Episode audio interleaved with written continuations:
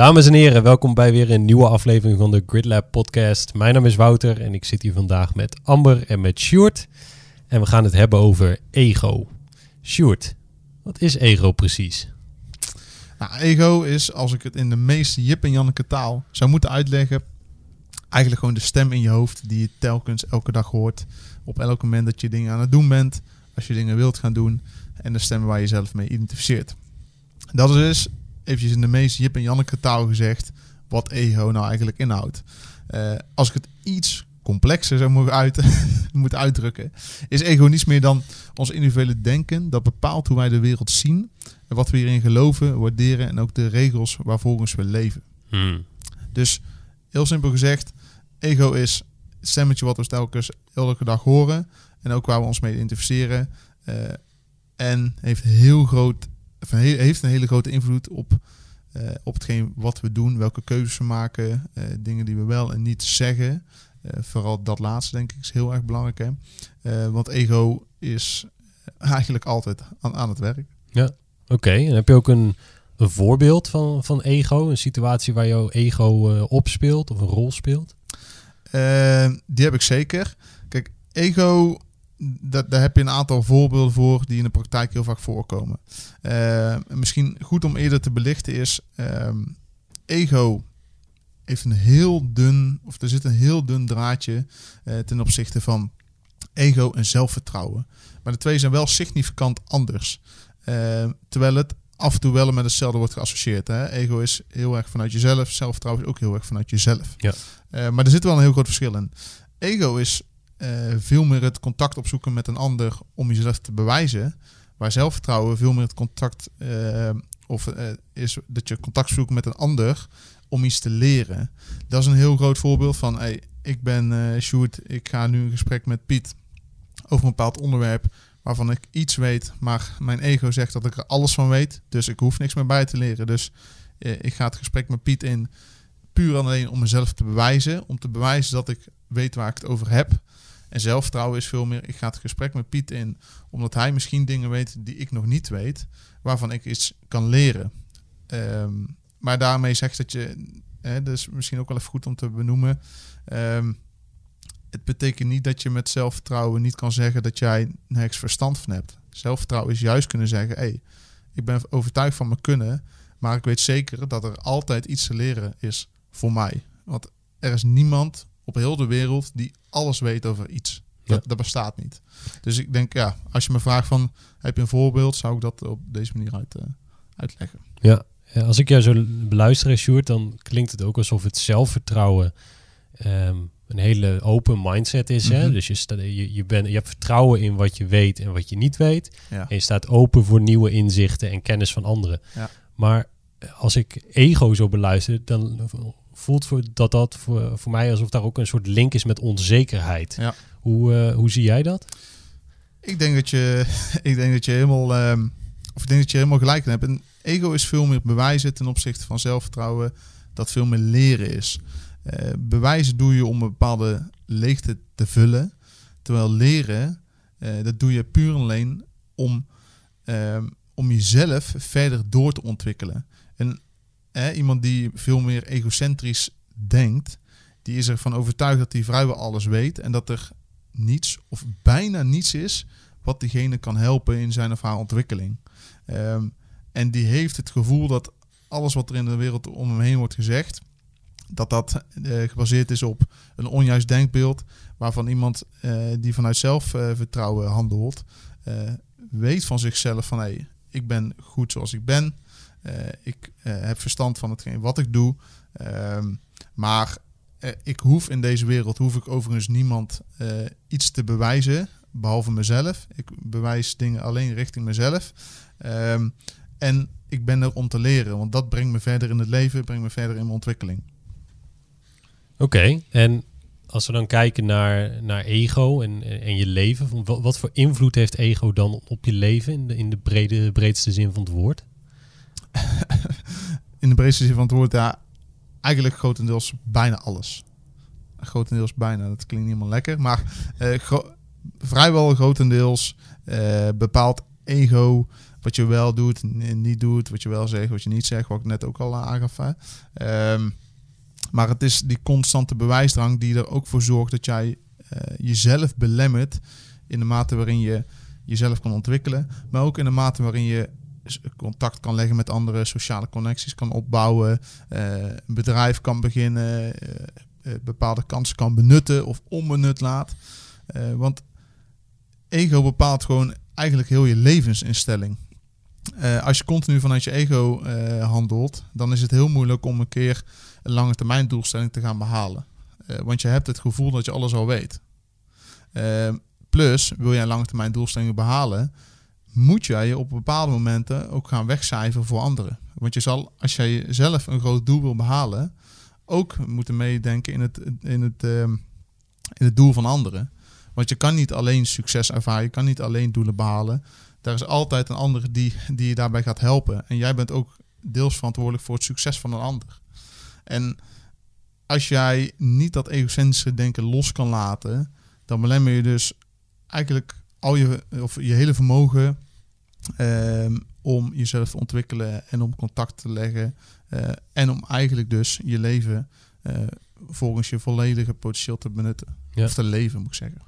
Oké, en als, als iemand dit luistert en die denkt van oké, oké, klinkt, klinkt interessant. Ik herken misschien ook wel een paar dingen bij mezelf. Ik denk, weet jij net omschrijft dat iedereen daar wel wat dingen in herkent. Van hoe weet iemand nou of die egoïstisch denkt? Mm hoe, hoe kan iemand daar bewust van worden? Hoe kan hij dat herkennen? Mag ik hier ook even op inhaken? Zeker. Ja, altijd. Ik denk, ik denk dat het ook goed is om een onderscheid te maken dat ehm, een ego is eigenlijk wat heel veel mensen doen, is ze identificeren zichzelf met het stemmetje in hun hoofd. Dus zij gaan ervan uit, oké, wat ik denk, dat is de waarheid. Mhm. ik, bijvoorbeeld, ik ben dom, uh, ik ben dit, ik ben dat. En zij geloven ook echt dat zij die stem in hun hoofd zijn, zeg maar. Uh, en zo heb je het ook met spullen, kan je identificeren mm met anderen. Dat je bijvoorbeeld heel graag bij een bepaalde groep wil horen. Want ik denk niet dat, want je had het net over egoïstisch denken. Ik denk niet dat het per se, als je een groot ego hebt, wil niet gelijk zeggen dat je dan ook per definitie egoïstisch nadenkt mm of zo. Um, ja, dat eigenlijk. Maar dus jij zegt, um, een egoïst, dat klinkt raar, maar iemand die heel egocentrisch denkt, denkt, die identificeert zich met alles en iedereen om zich heen. Ja, die is echt op zoek naar goedkeuring, bevestiging van mhm. anderen. Misschien ook een laag zelfbeeld. Ja, ik denk dat je daar wel iets heel moois noemt. Eventjes inhaken op de vraag die jij stelde, Wouter. Is uh, continu jezelf bewijzen richting anderen, maar ook uh, goedkeuring zoeken van een ander. Mhm. Want als jij op het punt bent dat jij ervaart dat je iets vraagt om goedkeuring te krijgen van een ander, betekent dus dat je niet vanuit je zelfvertrouwen handelt, maar juist vanuit egocentrisch denken.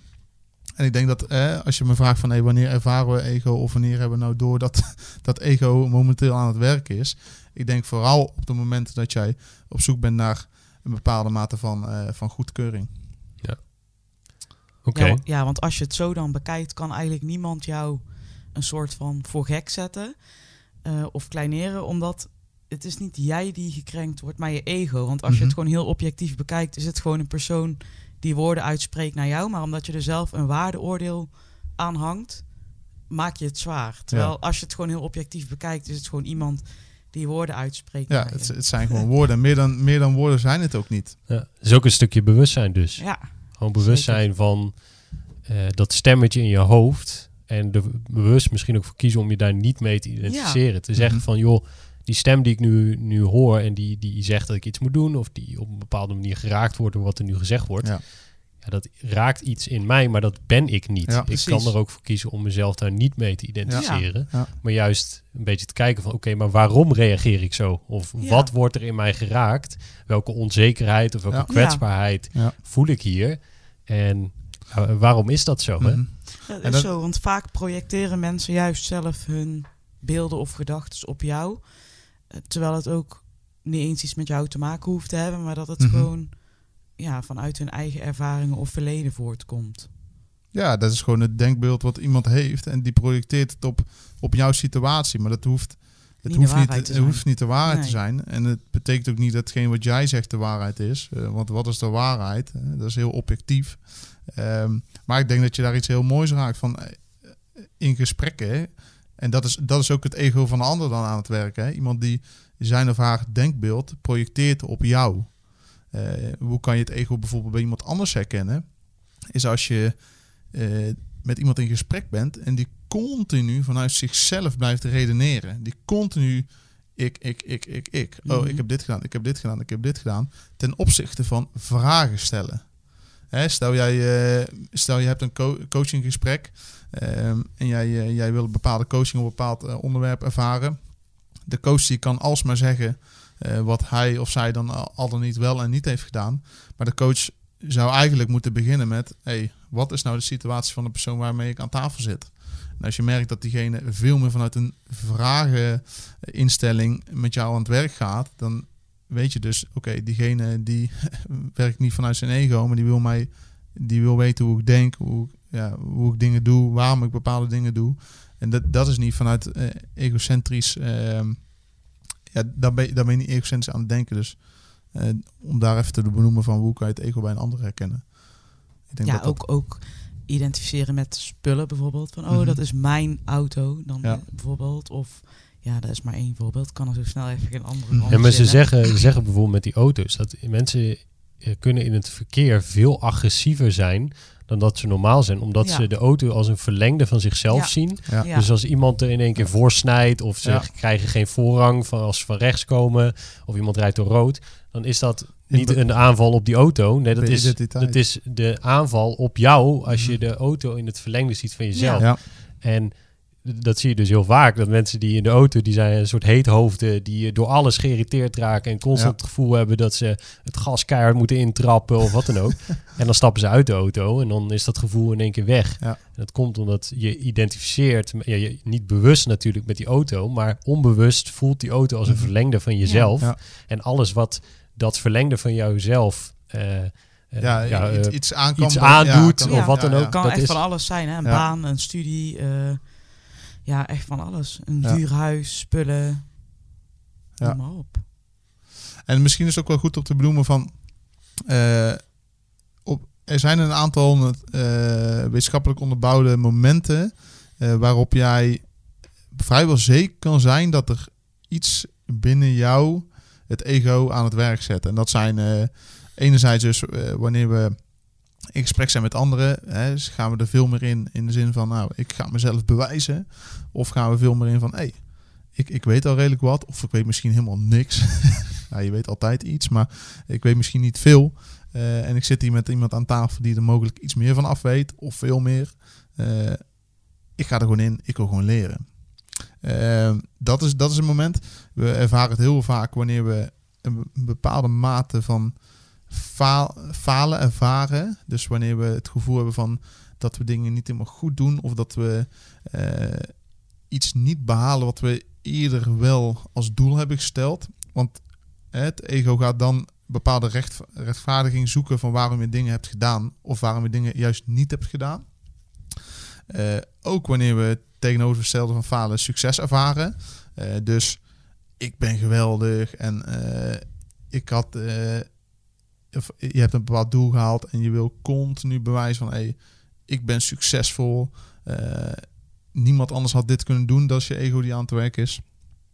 Ehm, en ook wanneer we het tegenover, ja, wat nog voor falen en succes komt, is wanneer we ons een doel stellen, ervaren we ook een bepaalde ego. En dat is een heel gevaarlijk punt. Als jij een ego ervaart, of als je ego ervaart op het moment dat jij een bepaald doel wil gaan stellen, dan is het heel moeilijk om zo'n lange termijn doelstelling ook te gaan behalen. En waarom is dat?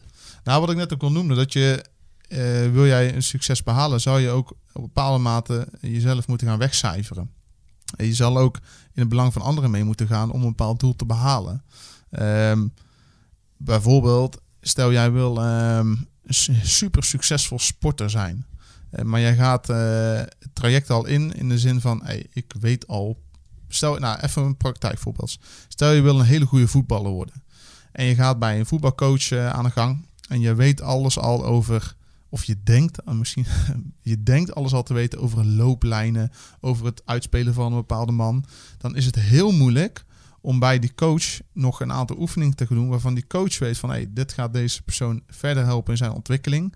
Maar waar jij van denkt van, nou ja, dit, dit ken ik toch al. Want dan, dan, dan kun je dus niet uh, wegcijferen voor het, voor het grote geheel. En uiteindelijk dus ook voor je eigen ontwikkeling. Waardoor je het grotere doel ook niet gaat bereiken. Ja. Om even een voorbeeld te nemen. Ja, en ik denk een, een toevoeging daarop. Uh, Adam Grant, die heeft een boek geschreven dat heet Give or Take. Mhm. Dat gaat eigenlijk over je hebt mensen die zijn takers, dus die proberen in het bereiken van hun doel voornamelijk gewoon Ja. dingen af te pakken van anderen. Ja. Dus eigenlijk alleen maar, oké, ik, ik wil iets van jou, maar ik ga je er niks voor teruggeven. Ja. Dan heb je de matchers, dat is eh, jij doet iets voor mij, ik doe iets voor jou. Mhm. Dus als jij mij helpt, dan onthoud ik Ja. dat. En dan als jij mij dan een Voor keer wat vraagt, wat. voor wat hoort wat precies. Ja. En dan heb je de, eh, de, givers. de givers. Givers, En de ja. givers die zijn gewoon heel vrijgevend in Mhm. Eh, de waarde die ze geven, de Ja. informatie, de mensen die, als je wel hulp nodig hebt, die gewoon een uur voor je vrijmaken om je ermee te helpen. En de vanuit me- de pure intentie. Die hoeven daar niks voor terug of zo. Mhm. zonder verwachtingen Ja. om daar iets Ja. van terug te krijgen. En uit onderzoek blijkt dat de minst succesvolle mensen givers zijn, Oh jeetje. maar dat de meest succesvolle mensen ook givers zijn. Ja. En het, het nuanceverschil is dat als jij eh, heel veel geeft, maar jij hebt nul oog voor jezelf, Ja. dan eh, ben word je niet succesvol. Want Mhm. je geeft heel veel, maar je, je, hebt totaal geen benul van Ja. dat je er ook misschien iets terug voor kunt krijgen of eh, Ja. moet krijgen. Dus zijn de mensen die alleen maar geven, geven, geven Mhm. en die krijgen nooit wat terug. Dus die bereiken hun persoonlijke dingen niet. Maar de meest succesvolle mensen zijn ook givers. En dat, maar dat zijn de mensen die heel veel geven, ehm, maar ook af en toe dingen durven te vragen. En die niet hun eigen doelen en zo uit het oog Mhm. verliezen. Ehm, maar op de eerste plaats staat dus wel dat je een giver moet zijn. Ja. Dus dat je soms jezelf wat aan de kant moet zetten. En vooral heel vrijgevend moet zijn zonder daar iets voor terug te verwachten. Mhm. Dus dat wil ik nog even toevoegen. Ja, dit mooie toevoeging. Ja. Mooie toevoeging. Ja, en Sjoerd, als we, we hebben het dus net gehad over wanneer ego opspeelt, welke situaties daarvoor zorgen. Mhm. Van, wat, wat voor tips heb je voor de luisteraars om om te gaan met hun eh, met ego? Nou, er zijn eigenlijk over het algemeen zijn er vier tips eh, waarmee je beter leert omgaan met je ego. Eh, want het is wel even een goede kanttekening om te maken dat je nooit volledig gedag kan zeggen tegen je ego. Je zal altijd in bepaalde mate dat stemmetje ervaren eh, die tegen jou zegt om bepaalde dingen wel of niet te doen. Ehm, dat betekent niet dat je het altijd op de meest of altijd op de huidige consistentie ervaart zoals je dat bijvoorbeeld nu doet. Je kan er veel beter mee leren omgaan. Eh, maar weet dat je ego nooit volledig kan uitbannen. Bannen. Want dat is ook gevaarlijk. Hè? Ego kan ons in bepaalde mate ook helpen. Ehm, een stukje survival. Hè? Als, we, als we ego helemaal gedag zeggen, dan denken we dus helemaal niet meer aan onszelf. Maar dat kan ons ook heel kwetsbaar maken. Ja. Maar er zijn eigenlijk vier tips eh, die, die we kunnen geven. Eh, en het begint in principe bij leer vergeven en durf door te gaan. Eh, maar er komt er eigenlijk nog eentje voor. En dat is eh, ontwikkel bewustzijn. Dus ben bewust van het stemmetje in je hoofd. En ook op de momenten dat het zich steeds opspeelt. We noemden net al een aantal, maar het kunnen ook een aantal specifieke momenten zijn waarop jij steeds merkt van hey, hier speelt mijn ego, eh, komt weer naar boven. Is dat in gesprek met een bepaald persoon? En ga je afvragen waarom is dat dan? Of is dat eh, op een bepaalde situatie in je werk? Of is dat wanneer jij een bepaald doel stelt? Identificeer dat voor jezelf en ben er bewust van. Ehm, en daarin eh, is een stukje dankbaarheid heel erg belangrijk. Dus ontwikkel dankbaarheid. Dus ben dankbaar voor hetgeen wat je hebt. Ben dankbaar voor de mensen om je heen.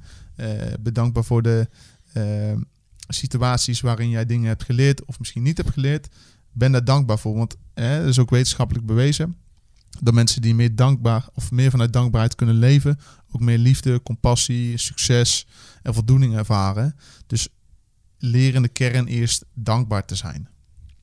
Eh, dan noemde ik net al even, leer vergeven en durf door te gaan. Eh, er zullen vast wel, ik denk dat iedereen dat in een bepaalde mate eh, heeft ervaren, als je op een bepaalde leeftijd bent dan, in het verleden en, bepaalde momenten zijn die, die zich hebben voorgedaan. Dat kan zijn met jezelf, maar dat kan ook zijn eh, met een ander, waar je heel veel moeite mee hebt gehad of hebt nog steeds, om, om dat over je heen te zetten. Hè, eh, het kan zijn dat zich een vervelende situatie heeft eh, afgespeeld met iemand in nu je directe omgeving of toen de tijdje directe omgeving en waar je moeite mee hebt om diegene te vergeven. Of misschien omdat jij in het verleden iets niet hebt gedaan wat je uiteindelijk eh, wel iets heeft gekost richting jezelf, om daarin jezelf ook te vergeven. Maar le- leer en durf ook door te gaan. Eh, en ik denk dat als je, als je me vraagt van ja, hoe kan je dat in de praktijk het best doen, is neem dingen niet zo persoonlijk op. We noemen het ook al even in het eh, stukje compound effect, hè. Maar neem dingen niet zo persoonlijk op in de zin van, hey, misschien heeft zich in het verleden wel eens afgespeeld met, met een desbetreffend persoon. Eh, maar dat is toen, dat, eh, dat is niet nu. En wie weet eh, waarom desbetreffend persoon vanuit een bepaalde denkwijze of wat dan ook is gaan handelen richting mij. Hè? Dat, die, diegene was daar misschien zich ook zelf niet bewust van. Dus leer te vergeven en vraag jezelf ook af van waarom, wat helpt het mij als ik deze persoon of misschien mezelf niet vergeef? Hè? Wat schiet ik daar dan mee op? Het antwoord is 9 van 10 keer ja, helemaal niks. Dus hè, leer, Ja, maar dat zeggen ze leer ook altijd van als jij iemand vergeeft, doe je dat ook echt voor jezelf. Om Ja. gewoon peace of mind te krijgen eigenlijk. Ja, dat, je doet het voor jezelf. En dat is. Dat klinkt dan raar van je doet het voor jezelf. Is dat dan je ego? Nee, dat is niet je ego die aan het werk is. Maar je doet het voor jezelf omdat je meer eh, in compassie kan leven met jezelf. Dus eh, inderdaad, ik vind dat een hele goede toevoeging wat je doet. Eh, daarnaast is eh, eh, start met jezelf openstellen richting anderen. Eh, ook een bekende uitspraak. Ik, ik weet even niet meer, misschien weet een van jullie het van eh, The Truth Will Set You Free. Eh, ik weet even niet meer van wie die is. Geen idee. Nee. Geen idee.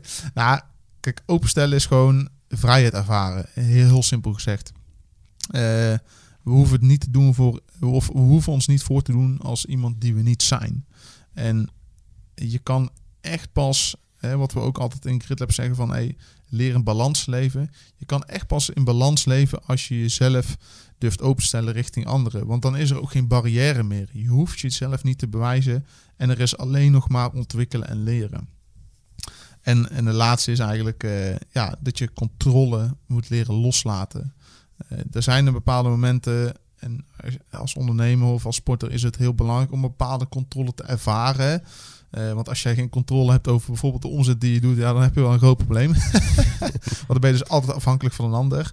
Ehm, maar het is in bepaalde mate ook, eh, als we het even buiten de context van een ondernemer, eh, is het goed om controle wat vaker los te laten. Dus we zijn, en dat Amber, jij noemde dat net ook al eventjes, we zijn niet onze gedachten, we zijn niet onze materiële bezittingen. Dat is geen verlengstuk van wie we zijn. Nee, dat is iets wat we in bezit hebben, maar het is niet ons.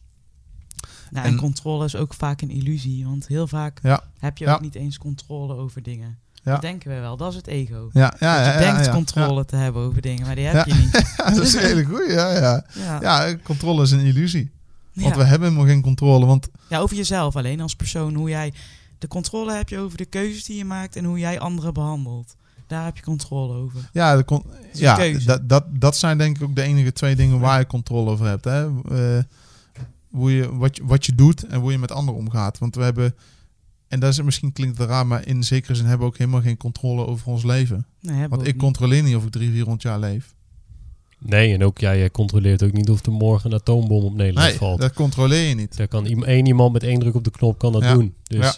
in die zin, eh, Amber die, die heeft het daar precies goed. Van het enige waar jij invloed op hebt is de keuzes die je Ja. zelf kan maken. Ja. En, ehm, nou ja, eh, dan geeft het ook vrijheid, hè, wat jij ook noemt, Sjoerd, om gewoon soms ook bewuster dat feit te accepteren en die Ja. controle wat los te laten. En ook gewoon te accepteren dat er dingen gaan Mhm. gebeuren in je leven die je gaan verrassen. Ja. En waar Ja. je geen invloed op Ja. hebt. Ja. En die misschien wat anders gaan dan dat je had verwacht. Maar Ja. dat dat er ook gewoon bij hoort.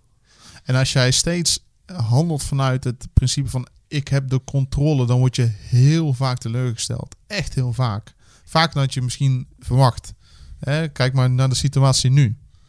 Als jij echt dacht van nee, ik had corona onder, onder controle, of ik had het onder controle hoe ik altijd, eh, of hoe ik eh, omging met de omstandigheden waarin ik leef, die controle hebben we op dit moment gewoon niet meer. En als jij de overtuiging hebt van ja, ik had er iets aan kunnen doen, of rot corona, ga nou eens weg en noem maar op. Ja, dan leer je zelf ook niet met, je leert gewoon niet in compassie te leven. Nee, en ook weer om, om haar punt even aan te halen. Het enige waar jij controle over hebt is thuisquarantaine. Ja. Anderhalf Nee, ja. meter afstand Ja, maar het- houden. eigenlijk is het ook gewoon situaties accepteren zoals ze daadwerkelijk Mhm. zijn, zonder weer een oordeel eraan te hangen. Ja, Ja. oké, het is rot, maar ja, kan je er iets aan veranderen? Nee. Zo denk ik dan heel makkelijk, zeg Mhm. ik nu wel, maar het, zo werkt het vaak wel in de praktijk ook. Ja, ik denk dat het goed is dat je zegt van je hoeft er niet per se een oordeel aan te veilen. Van kijk, er kunnen wel een aantal situaties in je leven voordoen waar je zoiets hebt van hey, je kan je natuurlijk altijd vragen van wat voor situatie is dit? Hoe voel ik me erbij? En is dit de situatie waarin ik wil zitten of niet? En dan kan je altijd als laatste vraag stellen van heb ik controle over deze situatie of niet? En als je geen controle hebt, dan heeft het ook geen zin om daarover in te zitten. Als jij wel controle hebt over de situatie, dan bepaal jij dus hoe je ermee omgaat. Ja. Ja, dus eigenlijk Ja, dat, precies. dat plaatje van omdenken wat je wel eens voorbij ziet komen Mhm. van heb je de controle over? Ja, nou heel goed, dan kun je er wat aan doen. Ja. Nee, nou dan kun je er niks aan Nee, doen, dus laat het los. Ja, ja, ja, zo simpel als dat. Maar daar draait het wel om. Bedankt voor het luisteren naar weer een nieuwe aflevering van de Grid Lab podcast. Ja, ja, dat was hem weer. Mocht je nou benieuwd zijn naar de GridLab community of onze volgende podcast, vergeet dan vooral niet om even te abonneren. Vind je zelfontwikkeling belangrijk en werk je doelgericht aan het vormgeven van je eigen leven? Ben je graag omringd door mensen met dezelfde mindset? Sluit je dan aan bij de Grid Lab community. Heb je nou een vraag die je graag beantwoord wil hebben in een van onze podcasts? Laat het ons even weten. En voor nu bedankt voor het luisteren. En zoals we in het mooie Den Bosch altijd zeggen, houdoe!